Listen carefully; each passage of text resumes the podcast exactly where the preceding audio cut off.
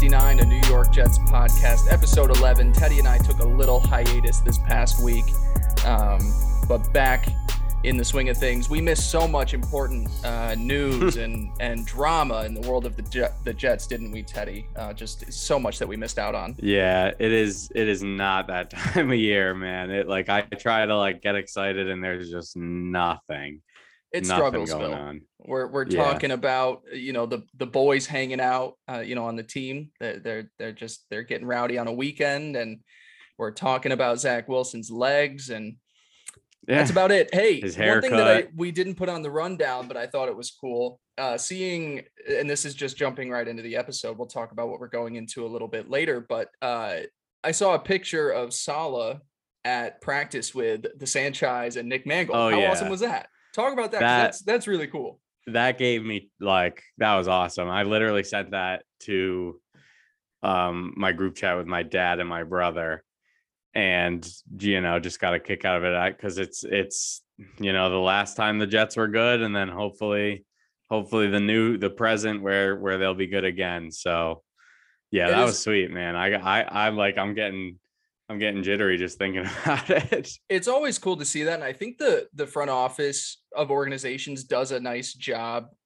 kind of getting a feel for what the team is like and bringing back some of those players and i can only compare to a to a colts team but you know just seeing okay marvin harrison's showing up. Okay now um, robert mathis was a defensive line coach for us. Reggie wayne is our wide receivers coach this year. It's like cool to see like as a team that has been down for a little bit is coming back up to try and bring some guys around. Obviously, Mangold and Sanchez aren't uh, aren't going to be um, coaching necessarily for the Jets, but it is cool to see them around because I mean, even even for me in my two or three year stint where I really liked going to Jets practices and I rooted for them, like those are the guys that was like you just saw every day. You know, I got my Yeah. picture with Sanchez. I'm sure we got a Mangold signature somewhere. I know you've got pictures with all of them at this point. Yeah. It's just it's that's like the the four year window for me that it's like, oh, these Jets players, like that's who I Right. remember and enjoyed.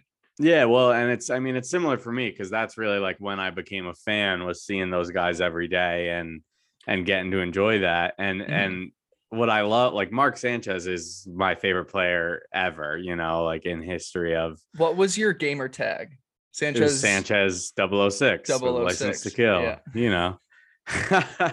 but uh but no, I love I love that Sanchez just has like like he has such an embarrassing career, like all these like embarrassing moments that like people can point to and like and like kind of make fun of him and be like, oh, Sanchez stunk, like you know, which he he didn't end up being all that great, but because of that run he had with the Jets, like he always has that credibility of like I'm a Jets quarterback who saw success, you know, yeah, and it's he's I he's love- the most successful quarterback for the Jets of the last how many years? It's you know, Mm, yeah, I mean, since like Pennington, I guess, but even right. even like I don't know how many AFC Championship games he went to. Right. And it's Maybe funny, one or it- two. It I don't reminds know. me it reminds Sorry, me of older Jets fans. yeah, I should know that. Oh, no. we're dating ourselves here. Yeah. Um yeah, I it's it's almost like um I'm 12.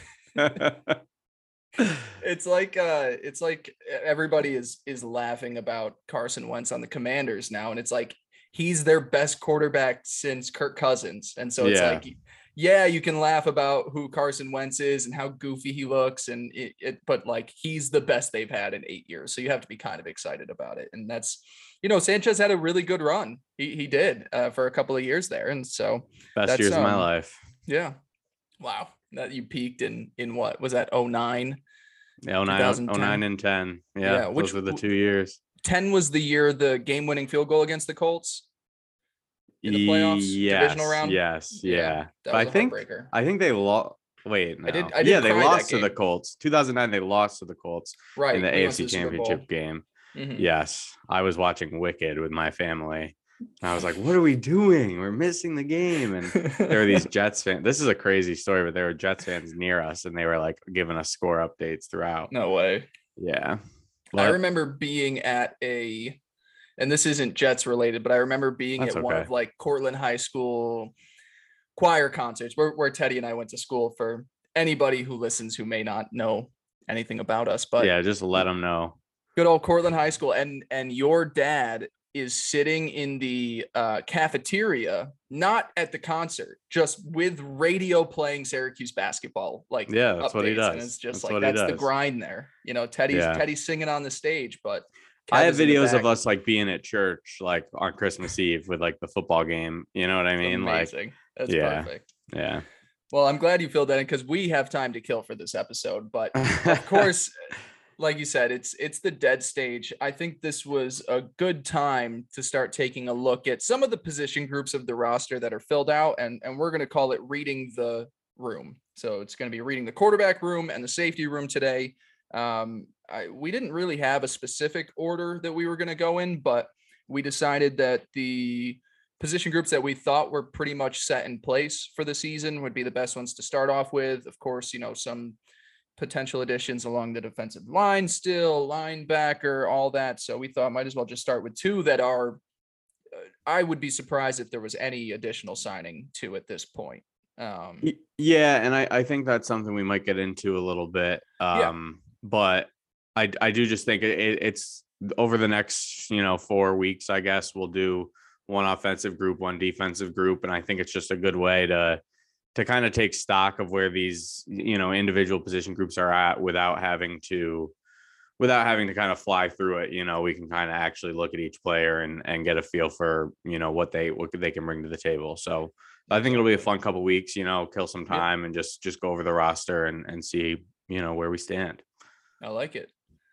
Yeah. So um, before that, got to get to some housekeeping as always. Uh, not a ton going on, but um, one thing that was really cool is he, as we all know, the, the New York Rangers are uh, surviving and thriving in the NHL playoffs. Sauce Gardner got a ton of love um, when they put him on the jumbotron. So that's pretty cool to see uh, him That's repping New. York. I always get confused with how each um, franchise of different sports because New York City de- has two of each, like how they intersect with each other. Like Zach Wilson's at a Mets game. Is he going to go to a Yankees game at that point? Well- and, he spoke to that. Yeah, and I actually, yeah. that's was what I texted say. you and Brian. Is he's like, I just root for New York, which is a classic Yeah, Brian. just like my brother. saying. Yep, yep. classic.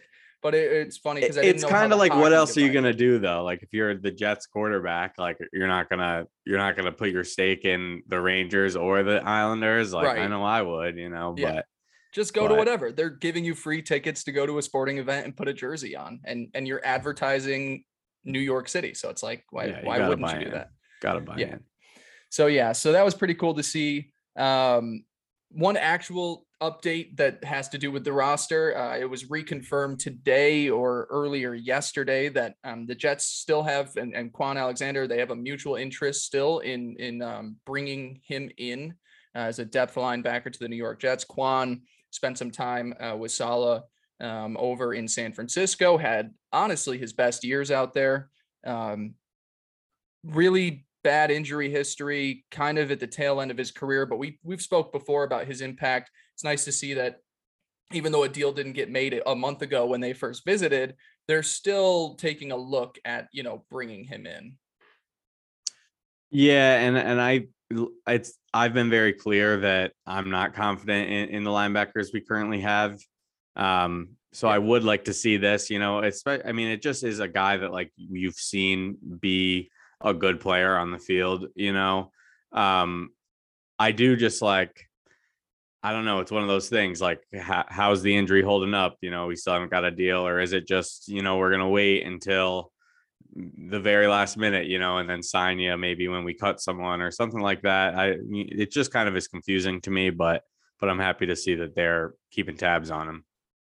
Now, on the flip side of that, because I remember when we talked about the Kwon Alexander news, Akiem Hicks was the other name that was taking a look with the Jets, right? Defensive lineman.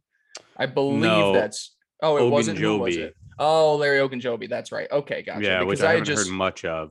right, just because I remember um I was seeing that um what's his name again? Who did I just bring up? Akiem Hicks. Akiem Hicks. He just signed with the Buccaneers today. So I for There some reason go. I got that mixed up. But okay, yeah. So still interest in Kwon Alexander. Met a month ago. They're probably just taking their time. I'm assuming it'll be probably closer to training camp when they get Yeah. a, a deal done. I don't know if We're he's at that kind of stage where every contract we see now is just going to be like a vet minimum. You know what I mean? Right. Like so. So who knows? Who knows? Um, and obviously the injury thing is just kind of hanging over the head of him um, until he can show up on the field and kind of show everyone that he's good to go. Right. And it, and it's been noted he hasn't taken visits with other teams. So I I think maybe if anything he's just trying to see how how he heals up and how he feels in shape come July and August. So that that's probably there. I would say the deal probably gets done. I wouldn't see why not, especially if he's not meeting with other teams at the moment, but you never know. Maybe San Right. Fran or New Orleans, you know, tries to bring him back in, but um, last thing, another fun one, kind of like the sauce. We got Snapchat, Instagram videos galore of the boys getting at it this past weekend. Zach Wilson, Braxton Berrios, CJ Uzomah, and Dan Feeney uh, partying, playing charades. We got a what's Culpo. It's not a it's not Olivia Culpo, right? It's the other one. It's the sister. I'm not one sure who that is. I- I- it's just the most famous girl of the friend group was posting all the stories and the updates. So good that's for what them. we got to good see. for them. Having a good time. you want to see that, you know, especially you're a starting quarterback in the NFL for Zach Wilson. Go go enjoy yourself. Yeah, it's like he- I remember what. Does he drink? Have we done this before? So I we haven't done this before. before. we haven't done this before, but I I don't remember because I, there was a lot of talk about how he was drinking water at a hockey game I do last remember off that. season. Right. I just don't know like what's good with like being a Mormon and stuff. I don't But- know either. You know, that's cool. I, I'm glad he had fun and Yeah. and this is like now it's two years in a row we, where we just kind of get like like this is that time of year where we just get to see like the Jets players just like all being boys and like hanging out and having a great time and team chemistry is good, you know, and and that's fun to see. Now let's I still think that's the only reason Dan Feeney's here is because he was just Zach Wilson's like best friend and they were like, well, let's just keep our quarterback's best friend around to be a backup, you know. Exactly. yeah. but you know, good for them. yeah, it, it almost seems like me I of us, me and you. exactly. I, you just keep me around because I'm a we're a good time, and I'll grow out a mullet to to make up for it as well too. You've got the Wilson jersey on, so that's why I, I just assumed the role of Dan. Have Yeah, you worn I'm a uh, jersey every pod now? No, so I I switch it up, but I actually did want to touch on this because I uh, I've mostly worn this Zach Wilson jersey, which is fire because Zach Wilson's the goat. But we're uh, talking about him today. but I'm I'm deciding on my next jerseys, you know, and I'm thinking Breece Hall and Sauce Gardner. I think I gotta go Breece to start, but I mean, who really cares about all this? But I, I, my- care I about this because Breece I think we need to have a conversation over it. What if the most volatile position doesn't pan out? You're saying Run- running back? Running backs are so hit or miss. Yeah, I mean, hey, I've done it. I waited. I waited until Jonathan Taylor was almost an MVP this past year before getting his jersey. The thing is, is I have the one on one in our dynasty league, so I'm gonna Take it. draft Breece Hall. So What are you gonna do at 103? I just gotta buy in. I haven't decided yet. You're gonna give me the pick? I would love to if you give me I AJ know. Brown. I don't think we're gonna do it. We're not gonna, we're not gonna All right. Let's right, get into this. it. Jigs. That was fun. Uh, yeah, yeah. Reading the room. We're gonna come out We're- with a new podcast where Blake and I just discuss about our our fantasy dynasty trades league? between our own teams. just basically we should have Scott and Mike on here as well too because it's basically just that group chat yeah. and then we Yeah. roast the other people who are terrible at making trades. Anyways, reading the room, reading the quarterback room. Let's start off with it. Teddy, we got Zach Wilson here, starter, hopeful future franchise quarterback. Joe Flacco sitting there at backup, and uh, Mike White still hanging around as well too. Let's start off. How do you want to do this? Do you want to go starter down for quarterback or go Mike White up to Wilson? I say let's go Mike White up to Wilson. Yeah, I feel like it it builds up the the Yeah. conversation. So Yeah. Mike White, you know, he had such a weird rookie season. Um, yeah. Go ahead. Go ahead. I want wanna start kind of. Go ahead. Yeah. Take Here's the thing about Mike White, and it's just it's very it's like who really cares about like our third string quarterback, Exactly. but but but the conversation is out there. Like so, Mike White comes in last year and and has a great game and threw for like four touchdowns or whatever, or caught the touchdown, led them to a win. You know, it was great, and I don't at all want to take anything away from that. And he did very well but like we all we all know like he did really well just kind of following the offense like checking down you know making the easy throw and it, and it worked out Yeah. and then you know he never really kind of well. looked that good after that game. Next game, I think he had like four picks. Then he got hurt, or maybe he got hurt. Then he had four picks, something like that. But I just I think it's funny that like like people are like, oh, like Mike White is like, like really good, you know. Like I still just look at Mike White as a guy who he, if he goes in, like odds are you're not gonna get much done, you know. Like odds Yeah. are you're gonna be you're gonna be losing and and not really doing anything. So I'm happy he's here as like a third string. I'm happy we don't have to rely on him as a backup. But like I personally just like, you know, he's fine, and I and I don't want to take away from what he did. That was awesome. But at the same time, it's just like, is he really all that good? I doubt it. Yeah, it, it's funny because I have some friends that, and I have, I have friends that I I think are just so anti Zach Wilson that they use Mike White as just some sort of argument. Right. But I do have friends that are like, no, Mike White's legit. And I I think what's interesting is if this was, if Mike White had you know shown his game or two of flash. Uh, You know, you even think about the first drive that he had against the Colts. Um, you know, the really great drive just diced up their defense um, before getting hurt. If this was like 10 years ago and the quarterback position wasn't as insanely rich and deep as it was now, I could have seen another team just being like, yeah, let's bring him in. Let's, let's, if we've got, you know, a bottom tier quarterback as our starter, let's just bring in some competition. I truly believe that right now, backup spots, you know, even some third stringers, it is just quarterback is such a rich position that, you know, I as good as he looked in in some flashes, I agree. I just it's like okay, he he like you said, checked down the ball. He did what he was supposed to do. It it wasn't amazing. The numbers for some of the games look great, but it's also like we know what a, a starting Right. quarterback And- looks like at this point. I think it goes back to like well, I think I talked about it on last pod, but just how like if you're not a Jets fan or really like if you're not a fan of a specific team and you're not watching them every week, then whatever their prime time games are, those are the ones that are going to stick out, you know. And Right. it's like everyone saw that. Well, maybe it wasn't even a primetime game. Maybe I'm getting confused. The but- Colts but one was. I feel like Mike White's was- first game, maybe it was like the hype because the Colts one was a prime time and everyone knew that Mike White went off like the week before. before, But he really like it's just like it's it's not like he's gonna be a starting quarterback based on one good game that he had, you know. So it's just it's funny that there is that dialogue, especially probably outside of Jets fans, where people are like, "Oh, Mike White, he can definitely be a starter," and it's like, no, he can't. It it just is always it's ru- it's it's just fuel to people who don't like the starter and it's it's Yeah. you know it's the same argument people make about backup quarterbacks behind Tua you know there was a lot of Jacoby Brissett love before and and even Tua's rookie season you know Ryan Fitzpatrick and then Fitzpatrick comes out for half the season and he's just dicing it up so there's Right. always going to be Well, and I think both those guys are much better than Mike White. Well Just also to like true also a very good stance point clear. also a very good point those guys were the number twos and not the number three so Right. Uh, I'm glad we did it this way, starting with Mike White, because ending the conversation about With Mike on this White, would have been just to like talk shit about him. Sorry, I'm glad- Mike. I'm glad we did that. All right. Is there anything else with Mike White that that you think we should hit on? I think that's good. Let's move on. Let's on. go to Joey Boy. Joe Flacco, a really solid backup veteran quarterback. That's that's where I land on with him. Obviously, Joe Douglas goes and trades to bring him back in what two last off season or two off seasons ago. Uh, so two years ago we had him. He went then to Philadelphia. last year he wanted to sign with Philly, which was unfortunate, but he chose Philly. We traded for him after after Zach Wilson's injury.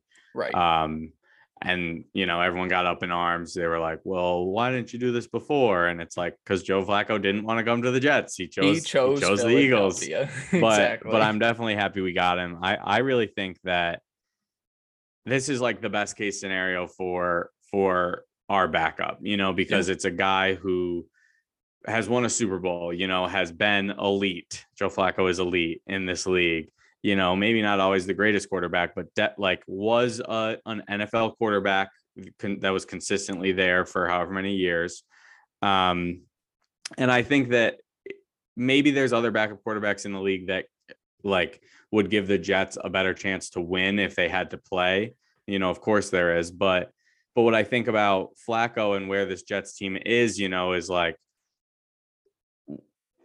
I don't know. I just think I, I am losing what I'm trying to say here, but I just think he's like a solid guy who who maybe he's not going to light the world on fire, but if he goes in, you're not going to completely say we're going to lose now.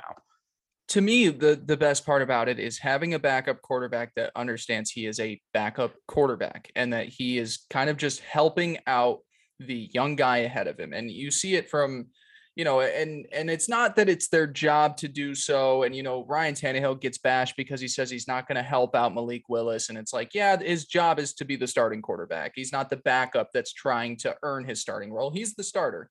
But when you have a backup quarterback, and I'm trying to think some recent examples, uh, the the Foles Wentz situation. You know, Foles played his balls out over the stretch, wins you know the Super Bowl, and then you go into that next season, it's like, well, we had Carson Wentz, who was almost MVP, and now we've got this guy Foles, and it created this whole mess because Foles was playing like he deserved to be a starter somewhere, and he stayed in Philadelphia, and that kind of what caused it. But Flacco, not only has he, you know, you know, won his Super Bowl, he's had a successful career, he's also been paid. And I think that's always a huge thing about it too, is like when you're someone who is always looking for that big contract. Like if you haven't been paid yet, like a stud quarterback, you want that opportunity to get that money.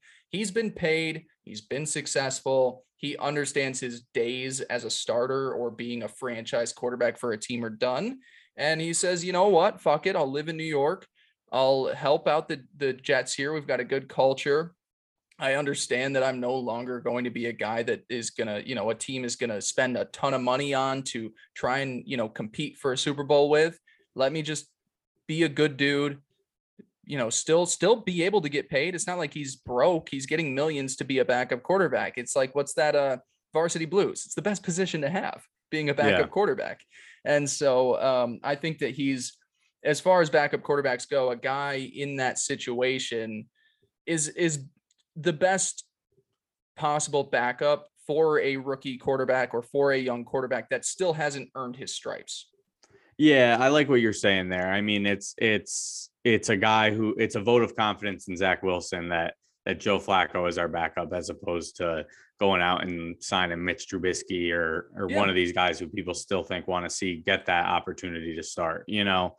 Um and I I do just think like when you look at when he came in last year during Zach's injury, and then the steps that Zach Wilson was able to ta- take after that, you know, obviously he was able to watch Mike White and Josh Johnson and Flacco, you know, execute the offense in that in that time period. But I'm sure that just Joe Flacco's voice being there was a great help for him. And honestly, I think it was probably a great help for LaFleur as well. You know, just to have a guy who's seasoned in the league at, at playing quarterback, running an offense, hearing those play calls, just to be able for LaFleur to to talk to and say, hey, what do you think of this? What have you seen? You know, so I think I think that is a really underrated thing is his ability to actually even help the coaching staff. Definitely. Yeah, I I just there's too many ways to mess with the head of a young quarterback. You see it so often.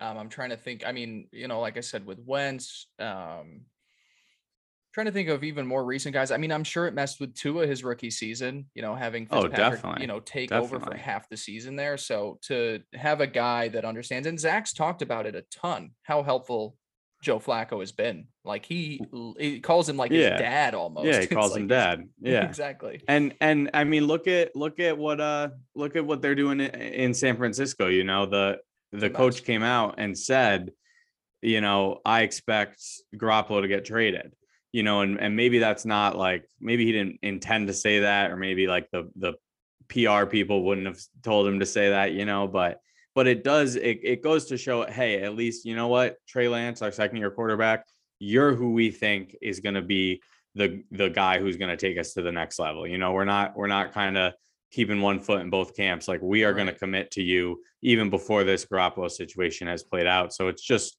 it, it, it, does seem like at least that's two examples of teams realizing the importance of we got to let our guy know we believe in him so he can right. he doesn't have to worry about oh can i win my job this today he has to worry about okay i need to just get better today you know simplify it for him exactly so yeah i think i think we both agree harder to have a, a a better backup situation. The only the only thing that I would say is is to maybe wish that the backup was more talented. But you know, yeah, well, that's than- kind of what I was trying to get at. Like, like it's not it's not necessarily the guy who, if Zach Wilson goes down, you're going to be like, oh, we're good, you know, like, Right. But but if you do have a decent team, you know, maybe he can do something. But eh, he's not the the type of guy I'm thinking defense. is gonna is gonna yeah. like go out there and win a game on his on his merit alone.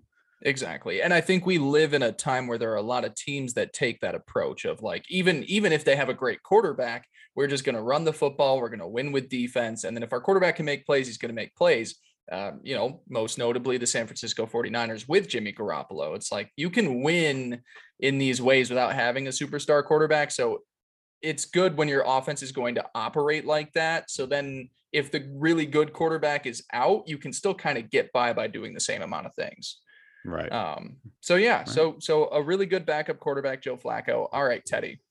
Let's talk for the billionth time Hmm. about Zach Wilson. I put the Sanchez 2.0. Um, but I love that. yeah, so um I, I it's tough because we we have really talked about him so much. But what if you just had to summarize or even just go where where your thoughts are taking you talk about Yeah, I mean, I- like we have talked about it, you know, and and what it really comes down to for me and for I think both of us, it just eh, I guess is like a summary of what we've said in in thousands of words over the past couple months, you know, but but really like I think that all the talent is there and I think that where he was lacking was in you know mental technical mistakes you know not not setting his feet before a throw not not stepping forward and throwing off his back foot instead of stepping into the throw. You know not taking the the easy like 3 yard flat route when cuz he's trying to hit the 15 yard out route behind it you know things like that where where it's not necessarily that he's not talented enough to make the plays but it's just that he needs to get better at at making those decisions and and staying you know staying true to his technique in order to like be consistent and make plays consistently and move the chains and things like that. Um so that's kind of where i stand with zach wilson and i i do think it just comes down to is he going to put it all together or not? Um, but I guess when you just look at the room as a whole with Zach Wilson at the lead, you know, I I think the fact that he is such a question mark, and I mean uh, that's just objectively what he is. Whether like Yeah, I've I've staked my claim, I think he's going to be great. You I know, think he's gonna be good too. Right, and and a lot he could be bad you know and it's at the end of the day it's a question mark so so in terms of like grading the room as a whole with zach wilson at at um the top i don't think you can really say like oh they have an a plus room you know because he just hasn't shown it yet um but at the end of the day i mean we have a second year quarterback that we're all hoping is going to be able to take that step and and i think he's shown that he has the talent to do so, but it just comes down to mentally, is he going to put it all together? Uh, To me, when you're a quarterback that can do the impossible, doing the easy stuff, it, it's it's just going to find its way there. The, I, I just I can't think of too many quarterbacks that are make all these wow plays, but then just never figured out the the easy stuff. And that's what it is for him. We've talked about it. It's it's the short throws, it's the timing of those throws, it is throwing his receivers open. Sometimes he's done a good job in some in some aspects of that, but I think that that's one where he's you know throwing behind receivers or not anticipating where the defenders are going. There's uh, there's always uh, it's funny. I, I had been doing um, a Zach Wilson series on Sports Illustrated, and it was like weekly. He was just overthrowing a running back in the flat. And it's just like it's Mhm. just certain timing things and throwing motions. But when you're someone that has the ability to drop dimes anywhere on the field, I just have trust that the easy stuff through repetition, through just being comfortable, is going to find itself there. Yeah, and I think like when I hear that, um, I do kind of think back to Sam Darnold and just the way that everyone would talk about Sam Darnold, and they'd say like oh well the the the off schedule plays and the things he can do just like extending a play and keeping it alive like that was what kind of gave you hope with Darnold. And but one of the biggest differences that I think between the two of them is that like Darnold had no arm strength you know and like just couldn't couldn't like get the ball deep whereas Zach Wilson has like one of the best arms in the league in just terms of pure strength. Strength. and so touch. exactly what you're saying, like exactly like not only is he throwing bombs, but a lot of them have been pretty accurate. And there was a lot of deep throws last year that that could have been caught that were Right, dropped, you know. Yeah. Um, and I think that you take you take okay, well, Zach Wilson, yeah, we're we're hoping for another quarterback who's like, oh, off schedule plays, blah blah blah. But it's like, okay, when you're at the 30 and you can maybe throw to like the five yard line or the end zone, you know, and like make a crazy play, like you add that to just a consistent like moving the sticks, you know, and then you add those flash plays, and and that's what an explosive offense is. You know, that's the Bengals last year. Yeah, so Yeah. It, to me, you know, it- I've said it before. I, I believe in him. Right, we both do, and so we're we're kind of just repeating ourselves here, but it it it's a little bit different because the athlete himself isn't there, but it it to me it just seems so similar to the early stuff with Josh Allen. And I'm not saying that Zach Wilson is going to get to that Josh Allen level, but like rookie season, the beginning of his sophomore year, I mean, uh, dude was making some insane plays, but it was the easy throws it was you know the slants it was just the timing was all off on it. He had to you know i think he had to almost sometimes it's like you have to make those crazy plays to know how not know how good you are but get a little bit of confidence going in you and then it's just the repetition and and allen took that step in the middle point of his second season and then has turned into Top three quarterback. at the very least top three. I would probably say top two. Me too. and so actually. it and- and so it's just it's crazy that you know I just look back at how hated he was in his rookie season. I mean, the dude was labeled bust day one, and uh, people hated him coming out of college because of the completion percentage. And it's just some of those things just take a little bit of time. But when you can do the superhuman stuff, it once you get the easy stuff, it's like it it turns. So Yeah. I guess yeah, go right ahead. I just just last thing I just and this is you know kind of random, but I I just also think that like the Jets' ability to run the football is going to be so much better. Their ability to like run sets that are actually what Mike LaFleur wants is going to be so much better. Like I just year two in the offense, Zach Wilson doesn't have to be Zach Wilson doesn't have to be uh like learning the playbook. He already knows the playbook. Now it's there's just so many of these little things that like all all of these conveniences for Zach Wilson's lining up, you know, like that is what what makes a second year breakout, you know, like Right. a consistent uh, playbook and and you know the same guys around you, same coaching staff, like all those things are going to be huge. And we already know that Zach Wilson's the type of guy who is committed, you know, and is going to put in the time and the work in the film room and and studying and things like that. So, you know, here we go again, but Yeah, I feel so good about it. I have one more question before we give our final grades on that and then move into the safeties. How long into next season, if it starts rough, how long until you're like, uh oh?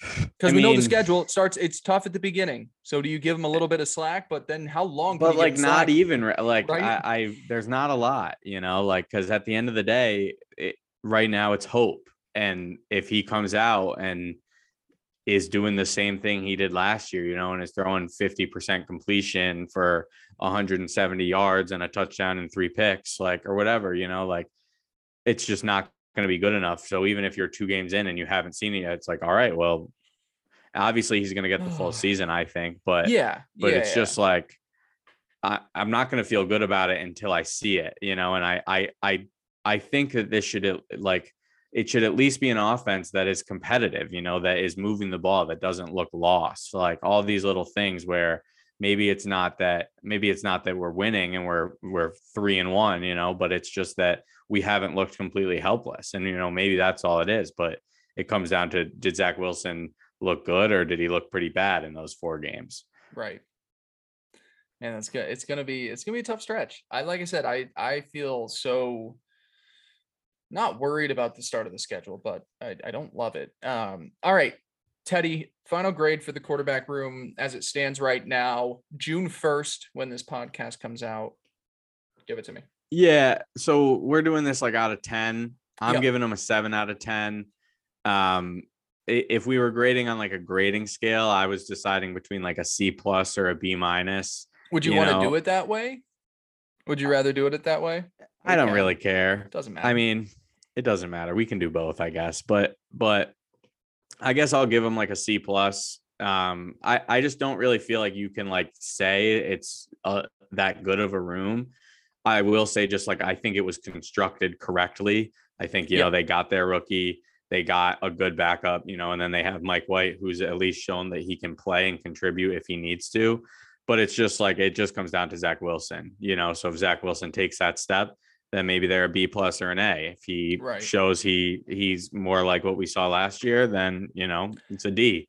Yeah, that that was what my grade was. I I I, I like the the letter grade, so I'm just gonna go C flat C, but it's it's got like B plus potential if Wilson Yeah. takes that jump. So that's where it's like right now where I see it and the questions of how we haven't seen it with Zach.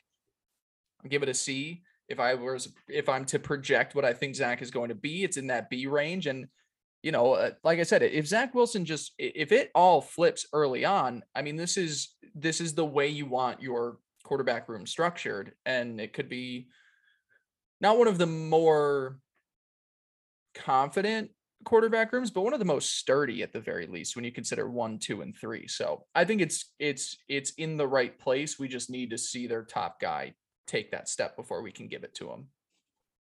Yep, nailed it. Yeah. All right. Well, so quarterback's done. Let's move on to safety. I feel like safety is not as as fun as quarter as quarterback, but I Yeah, I think maybe this one we should do top down. top down. Okay, perfect. So let's uh let's start off with with the new guy in town, the new heartbeat of this defense, Jordan Whitehead, safety from the. Tampa Bay Buccaneers. I've thought in terms of just total impact and what he's going to bring to the team, the most impactful free agent signing of this past year. I just think he is going to, he's a perfect Saleh fit. Just a guy that is a fucking menace on the football field. Um Teddy, what do what are your thoughts, I guess, on him as a as a starting strong safety? Yeah, I mean, I I, I talked about him in our breakout episode uh, for players that I think like we're gonna outplay their expectations uh, for where like fans where I felt fans were rating them at the moment, you know, and I just I could not be more happy, like more excited to that we got Jordan Whitehead and to see him play just because watching him with the with the uh Bucks these past few years, I mean, I said it before, he just he he jumps off the screen. You know, he's that type of player that that just seems to always be doing the right thing. He's a leader. He's out there. He's vocal. He's he's directing the defense. You know, I I decided I was thinking a few days ago. I don't talk enough about how I used to be a, def- a D three football player. So I think I need to sprinkle that in uh, more often. But you know. I used to play safety, Division three football. No big deal. Can't forget it. Can't forget it. Um, so you know, I kind of have an affinity to safety now that we're talking about it. Maybe Jordan Whitehead is my next jersey that I buy. I would like that one. He's got the contract. Yeah, I mean, he's just a stud, and and the fact that like we actually have safeties that can be reliable as opposed to what we've had these past two years, which is kind of what we're going to get into when we talk about the whole rest of this room, you know. But but just to have a guy that you know you can have out there and trust, and especially being paired with with Saleh leading the defense, I just think this couldn't be better for our defense, and it's just really exciting. Yeah, I think it's it's funny when you talk about where the defense struggled last year, and and even specifically the safety room, they were bad against the pass, and they were also very bad against the run. I think they were bottom five in in uh, total team run stops that this past year. Um, so really just didn't get up and, and and help out their front seven make plays in the run game. Um, and even if you want to go back, actually, I have it right here they have been one of the worst teams in safety run stops over the last like four or five years. They were tied for fourth this past year, tied for fourth the year before, Are we sure that's not just because of their dominant defensive line? Yeah, true. You're right. You're right. Yeah, I I don't. no, that's so. mostly a joke though. exactly. but their D line, I'm pretty sure their D line has like led, maybe not this past year, but the two years before, they like led the league in run stops. Okay. Which I always was like, sure. that's a dumb stat though, because teams run oh, on us because they're up like 30 to three. yeah. but that's hilarious. Good to see we're on the same that. page there. Yeah, yeah, I like that. So yeah, and, and then I think it, like you said, you know, last year, Joyner, who we'll get to in a second, and Marcus Maye appeared in five out of a potential 34 appearances. So getting a guy in there and look, Whitehead has had injuries that comes with the territory. Or uh, did I did I say Whitehead or Joyner? Whitehead. You said Whitehead. Had, yeah. He's had injuries. That's what happens when you throw your body around. But I think you're still getting him at an age where he is still. Yeah, what is he? 25. I think 25 right now. I mean, yeah. he's in the prime of his career. Like one of the and that's yeah. what I love. You know, exactly. when I said it on the breakout, I thought he, uh, for some reason, I thought he was like 29. Like the fact that he's still a 25 year old, you know, I love that. It's crazy. Yeah. I, I mean, he's, he's one of the hardest hitting safeties in the run game. He is, uh, I've got it right here, fourth among safeties for tackles for loss against the run since 2018. So just one of the more guys that, that gets in your face and, and doesn't let running backs, you know, get past them. Um, he's just the only thing I mean, and, and he's not expected to be great in this area. He's not great against the pass, uh, you know, and and he's gotten better through the years of his career. So you would hope now. I mean, the Bucks were a really good defense, um, so it's not to say that they were a bad one by any means. But being in this unit now, hopefully, maybe he's not relied on too much in that area. But it's not. Yeah, and I mean, hopefully, strength. with our corners, we can exactly we can kind of make up for that. Right. And so I don't know. I just like I said, I I think he's like I said, the most impactful free agent just in terms of what he's going to bring to the locker room and just put out on the football field. And as far as a starting strong safety goes, like him more than Jamal. Yeah. yeah, well, he's he's a lot more of like a reliable person and name than than the free safety we have opposite him. Yeah, in so LaMarcus you Joyner, you, you know, into that. Yeah, talk about. I just, I mean, that's unfortunate. It but... is just like a funny like dynamic because we're just talking about how excited we are for Whitehead, and then it's like, to me, Whitehead seems like the surefire thing, you know. And then you look at Joyner, and Joyner is again. I mean, we keep saying it, and that it kind of defines the Jets, but it's just a big question mark. It's it's you know he played one game last year, got injured in the first game, and you know, he's 32 years old. How good is he actually going to be? Yeah, I that is the tough part because I I think if you take a look at starters on the depth chart, and I know that linebacker is a big weakness right now, but you would probably say Joyner is up there as one of the lower, you know, tier of like I'm comfortable with this guy as a starter. Um, but he's been around. He's played different teams. He's you know played a bunch of, of, different positions in the secondary as well too. I believe he was a corner at one point, converted to safety. Um, I think where you I don't know. I it's tough when you when you just go out there in your first game and it was what the first or second series and he was out for the season. Is that what it was? Yeah, I mean, that's it's I just so, so, tough to get a read on where the guy is going to be at. But also when you're at that age, it's like, okay, maybe this just is where he's at. Um, so yeah, it's funny because like you said, very excited about Jordan Whitehead. LaMarcus question mark, but I think if he's healthy, he's just a he's going to be a sturdy starting safety. Yeah, yeah, and I think that's that's exactly it. Is that he's a kind of guy who, if he's going to be out there, you're not going to have to worry about him too much. You know, maybe maybe he can't make every play in the world, but but he's going to do the right thing. You know, he's going to know what he's doing out there. He's going to be able to make plays. But it's just, I feel like I feel like there's always like old safeties just like hanging around. You know, Always uh, is. I, I, mean, what's his name? Weddle. Weddle came out of retirement. Yeah, for the yeah, Rams in the Super funny. Bowl and just it, it's a Super Bowl victory. And he he got injured in the Super Bowl as well too. They're always they're like, yeah, I'll go mess some people up for a few games and then probably get banged up. But right. Um, I think he's at least earned. Uh, you know, it's not earned, but you almost are just like, well, we could have been excited about him last year, and and then you know you just you didn't get to see what it turned into. So I think he's at least earned the starting job from week one, and then you just kind of figure it out if one of these guys behind him, um, which we'll Right. get into, can kind of take over that role. Um, let's skip over this number three guy. Let's save him for last. Is that okay, or do you want to? Yeah, I mean these want to get the these conversation out of the way? these other four guys just all seem to be four guys. you know, just throw it at the wall. Who's going to be, who's going to find themselves in the backup position, you know? Um, I guess we'll just list them. You know, it's Ashtyn Davis, Jason Pinnock, Elijah Riley, and Will Parks. Those are kind of the four guys that, that we see um, who actually have a chance to be the the backups.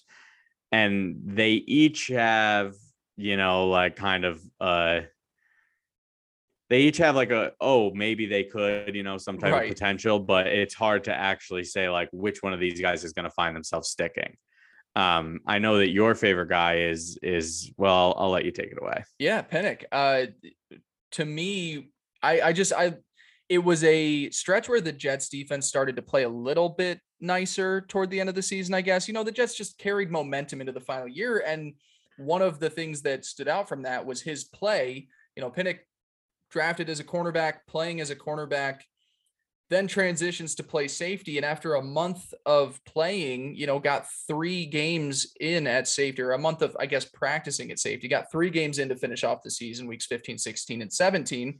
And I PFF graded him as like a top four safety in that stretch. And and PFF argue it, don't argue it. Uh, people will people will use PFF when it it feeds into what they want to talk about, and then they'll bash PFF when it's it's something that they don't agree with. So right I I get the it's a frame of reference though at Yeah. the end of the day you know it, it's not a perfect system at all but ha- how else are you going to sit there and say okay how can we quantify h- how the how do we safeties were you know individual's value. Right. And so even by whatever means it is, the fact that you're able to finish that highly, you know, shows you're doing something right. Um so I definitely, you know, I I think he's a, a guy to keep our eyes on, Yeah. you know, and I think he's probably the most likely in my mind that I would hope would would get one of those backup roles. Right. Um but again, you know, it's just a question mark. But I mean, you are right. He did he had to make that transition from position from cornerback to safety, which obviously there's going to be some type of learning curve there. And then once he was kind of established there, he was able to to show, you know, pretty decent play. Yeah, and he did it relatively quick. And then you just hope that okay, a full off season, he can really solidify himself as hopefully the number three guy there. Now, if you had to pick one for yourself, because I know we were talking about another guy before the show, is there one that to you is like, okay, let's give this guy an opportunity? Yeah, I mean, uh, this th- truthfully, this is just difficult for me with Elijah Riley and Will Parks. I like what I know about them, and I just last year our safety room was just so decimated, you know. And I just remember all of a sudden it was like, who are these guys? You know, like I, I feel like I like missed them even getting signed, you know, or whatever it was. But but I think both of them were like okay last year. You know, they didn't do anything that like blew me away. Didn't do anything that like made me think they were absolutely terrible. I think the fact I think Will Parks is the one they re-signed this year. Yeah. Um, so the fact that they br- brought him back and like went out of their way to sign him kind of makes me think he'll have one of those backup roles, um, at least to start. But I mean, like I said, this whole room after Whitehead, and then uh, I'll say after Whitehead and Joyner, but you can even throw Joyner in. It's just a lot of question marks, and it's a lot of okay. We need to see who's actually going to stick here. Right. Um, I mean, in your mind, are are we even going to have all six of these guys on the roster? I guess probably three each, but I, I don't even know if if I don't know if you would. I think you could keep five. yeah. I mean, depending Five on who contributes on special teams. Yeah, that's that's probably where it's going to come down to. Is one of those guys can't also help on on punt coverage, so he he probably gets the boot. But I would I would assume. I don't know. Do you keep three each? I would. I don't know. Say, Keeping people always confuses me because Yeah. it's always just like, where are you gonna pick? Where are you gonna cut a guy? Where are you gonna keep a guy? Um, Yeah, I- I do think it's funny though that we've had this whole conversation and we keep talking about Pinnock, Riley, and Parks, and we're just you can tell both of us just hate Ashtyn Davis, which I think is in line with what most Jets fans feel about Yeah. Ashtyn Davis. I, I love here. I, I asked the question on our rundown. Do you still have hope? And you go only in my Madden franchise. What's he turned into over there? No, I mean it's just like he's just in my Madden franchise, he's like a solid starter, you know, and it's like, oh, I'll He's keep not. Ashtyn Davis around, you know. and he has just truly like shown nothing. And I mean, I think he was injured last year. Um, and he's dealt with that, but but he is one of those guys. I remember when we picked him, and the initial reaction was like, "Oh, well, why would we pick this guy?" But then, like really quickly, everyone kind of turned and was like, "Oh, this is this is our future Jamal Adams." You know, this is kind of the the Right. jack of all trades. Like this guy's going to be a stud, and just really has has done nothing. You know, and I think we're at a point with him where okay, if you- if you if you can turn it around and you know show that that there was a reason that they drafted you where they did and you know show that you can actually play then fine you know that's that's a plus for the jets but i think the more likely scenario is that that he's not even on the team you know Yeah. come week one Yeah, he's the defensive Denzel Mims. yeah basically that's what i was Yeah. thinking of when i said that It's just like he's a guy that it's like you have more hope in Mims. Go, yeah. We'll, we'll talk about wide receivers. i want to talk So- about him right now No, we won't. We're not won't. going to. I We're won't. going to. Ashtyn Freaking Davis. Yeah, I just I think um franchises are starting to do, or at least well-run franchises are starting to do a better job at cutting ties with players and not giving them a, you know, not because a lot of the time it, they feel like it hinges on them. Like, oh, I drafted Right. this player, so if I cut him after two or three seasons, what does that say about my ability to draft? But when you're an organization that does a very nice job at drafting in certain areas and you know the strong class they had this past season you just take a look and you say okay that guy didn't pan out it's just it's it, it happens it happens it's more likely than not that your draft picks don't pan out Yeah, and I mean it is interesting because this 2020 class, you know, is is not shaping out to look very good. Yeah. You know, when and eh, that doesn't look good on Joe Douglas's resume. But and people want to say this is an excuse, but I still hold to the fact that Joe Douglas was picking for a completely different staff, completely Yes. different system, and that like he's made it clear many times what their what their you know process is in in having the coaches kind of identify what kind of guys they want. So so i still think that the coaching staff's like fingerprints are all over that and and what you said it's better to cut bait than just try to prove you're right. When you're a new gm that is coming in with two months of prep for a draft you're drafting off of that previous scouting department and they're drafting for that current coaching staff. It's the same thing. I, I'm just going to have to keep comparing it. It's the same thing with Indianapolis. Their first year with Chris Ballard, who has done a fantastic job building up the Colts over the last five years, his first draft. Malik Hooker in the first round. He's out of there. He's like a depth safety in Dallas. Second round, Quincy Wilson. He went to you guys for a bit, didn't he? He was on the Jets for a little there, I believe. i'm thinking of quincy williams Quincy W- Wilson's cornerback. He he either way, or maybe I'm thinking Pierre Desir. You guys, there was a Pierre- uh, point where the Jets, there was a point of. where the Jets signed like Yeah. eight cut Colts Yeah. players. But yeah, so Quincy William or Quincy Wilson, he's not on a team now, I believe. Um, Tarell Basham, Zach Banner. The only guy that we drafted that really stuck around was Marlon Mack. Like when you're like these GMs that are hired in January or February, the draft's in April. You have to just use your current staff and they're trying to build the team for the coaching regime, not based on what you believe is the right pick. So I think when you take a look at these teams that are hiring new GMs but keeping old head coaches, that first draft is always going to be a mess. And I think that that's something where you'll just take a look a few years back. And if if Joe did well this year and he does well next year, you'll look at that first one, you kind of laugh at it because the Colts, yeah, sure I would have loved to have drafted better in 2017, but we crushed it in 18, 19, 20, and 20, and hopefully 21. So it doesn't even matter. point. right yeah and i mean you look at this year's draft and last year's draft and already they seem to be a lot better so Yeah. Exactly. that's where we'll land Yep. So uh final grade, Teddy, for the safety room. Let's just do the the letter grades. I like that better. Yeah. Um, yeah, so I'm going C minus. I mean, I just think after after Whitehead, it is not very strong. Yeah. Um, you know, and some of these guys may turn out if Joyner can be a good starter, and then some of these guys can solidify themselves as backups. It does make the room, you know, just more solid. Maybe brings them up to a, to a C plus or a B minus. But at the end of the day, with only Whitehead, it seems like we really only have one like game changing player in this group. Whereas I think a higher grade we would need, you know, like just more depth and more consistency in the starters. Yeah, I'm I'm gonna go C minus two. I almost feel like that's too high, and I kind of want to do a D plus, but like I I don't know. That just seems disrespectful to Jordan Whitehead. Yeah, um, yeah. I think we. I'm gonna good... I'm gonna put a D plus on there. I'm gonna say it's ah, just Jordan because well i'm also taking a look at our number grades that we have on here and you gave a six and i gave a five. So i just i have to go lower i think. I'm, I'm just going to go d d plus here. I do think that this is yeah this is going to be one of the position groups that's probably the lowest graded as we go through this series. I just twitter's going to hate us. But what i would say is what i would say is is also it's not like yeah twitter's twitter's followers by the way. Shout out to teddy. Uh, i just think it's like realistic. You know what i mean? It's it like we gave the quarterback room a, a C plus, you know, and yeah. it's like at the end of the day, they could very well be a B plus, but right they now should. they're not. You know, exactly. it's it's the, and they yeah. We're not so, projecting. We're just saying with the room as it is now.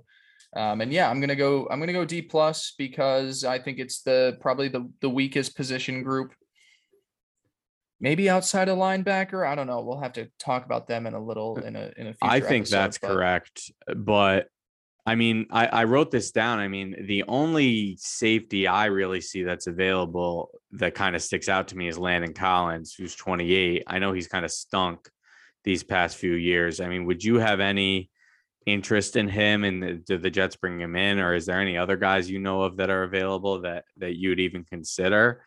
Um, Not that I know of that are available to me with Collins, and that's it, it always gets down to finding the complementary role, but Collins is probably more of a strong safety at this point. So then you're just kind of adding in a second Jordan Whitehead. Right, right. Ah, I don't know. I, I feel like the safety room is pretty set at this point. I think they're comfortable giving it another run with Joyner. They say, hey, last year you got banged up, very unlucky. The timing of it, it's almost like Carl Lawson, but obviously Lawson's a much better player. Um, but you're just taking a look at it and you're saying that was unlucky. Let's give you another go at it, and and hopefully it's it's better than yeah playing five. I also snaps. think you know, I mean, we we were all we are all saying it last year that you know, hopefully Robert Saleh can can kind of raise these guys up, you know, and be that guy as he sh- like showed he was able to do in San Fran, you know, making linebackers who weren't as good a lot better, you know, and making the defense who had a lot of injuries and and you know had a lot of reasons that they could have been bad and that there were no names out there, but they still were able to produce, you know. So hopefully, like that can all be taken in as well. And again, with this second year, second year in the system for these guys too, you know, hopefully hopefully some of these one of these five or four backups can can really step up and we're, and we're going to be more confident in this room but right now it's still just uh wait and see exactly all right well good i feel like that's uh that's good on us ted i think we did a i like yeah. the the framework of that and we'll continue it on for the next few weeks as we go through the rest yeah and i chart. think that as we get into the other position groups i think it'll it'll get really fun, you know, breaking yeah, down. There's some great the cornerbacks is going to be awesome, and the Edge receivers rusher, and the running backs receiver. and filthy. Really, I mean, the rest of them are pretty exciting. I would say, Linebacker yeah, outside will of, be really interesting to talk about, just in terms yeah. of what can they do. You know, what do we expect? This was a good warm up for us. Yeah, yeah, awesome. All righty. Well, thank you guys so much for listening to Chasing 69, a New York Jets podcast. Make sure to follow us on Twitter. We forgot to do it at the beginning. Damn. Make sure to follow us on weeks. Twitter. It is. We we had a little break. We'll get back at it at NYJ underscore chasing 69. I'm at Blake Andrew Pace. Teddy is over at Teddy Huncho. Subscribe to the YouTube channel. Um, any last words, Teddy? I, I had you give a shout out on the last episode. The ending of last episode was absurd. I don't even me. remember who did I shout out? you gave out? a shout out to Barack Obama because you were watching a um, Netflix oh yeah yeah yeah. I remember. I couldn't think of anyone. Well, I was gonna I say just, this at the beginning, but I guess we'll end it on. I watched season four of Stranger Things, and holy shit, it, it is the best television I've ever watched. Like it Really? is so, so, so amazingly good. Really? Season three and season four both were like mind blowing. I I thought season three was the best. I now think season four is the best. It- the whole show is great, but like the this past season was the best television I've ever seen. I've never and given I'm- it a chance. I, I haven't even watched It's like a the second of it. Dude, for Nancy, man. Is that where that comes from? Yeah. I had no idea. I just thought you guys That's started saying inside Nancy all the time. no, that's a Stranger Things guy. That's hilarious. Yeah, no, I uh I just I I never gave it a shot. I've watched two new shows over the last Don't you know that years. everything that I watch, you got to give a shot? I disagree. I don't know. I didn't watch that Obama. Earth documentary you were talking about or Dude, it's just I- like Planet Earth, but I've for watched- national parks. two new shows. I I didn't watch Tiger King. I didn't watch Outer Banks. Uh, You were a big Outer Banks guy. Outer Banks is sick. right? Tiger King. Never watched it. I watched uh you and I watched Ozark, and those are the two, and that is it. And they are fantastic. I love how you like group all those random shows together. those two are perfect like, together. come out in like the past four years. I just I don't watch new stuff. I I watch live uh sports games. I And old Jets game for legitimately two and a half years now. I do watch the uh, Bills Chiefs um, playoff game eight times now, seven times now, just That's a replay of it. But no, I watch I watch uh, sports games and I watch It's Always Sunny in Philadelphia as I fall asleep. And I've done that for two. Look at us shouting now. out our favorite shows. I know this is good content. This is what the people. I've want. also been rewatching Star Wars fucking Will. Parks. Really? Yes. I had someone tell me I need to get into the Kenobi series. Yeah, well, that's kind of what I'm doing. I'm Disney Plus released a bunch of stuff. to get on Disney and Plus. so i'm uh or they released um like stuff to watch to like catch up so i'm rewatching the trilogy and some clone wars things i've never seen before Nice. and yeah shout out star wars shout out stranger things shout out I the got a lot. I got a lot more time on my hands. Maybe that's how I'll spend my nights. All right. Thank you guys so much for listening. We'll catch you next week. Take care. peace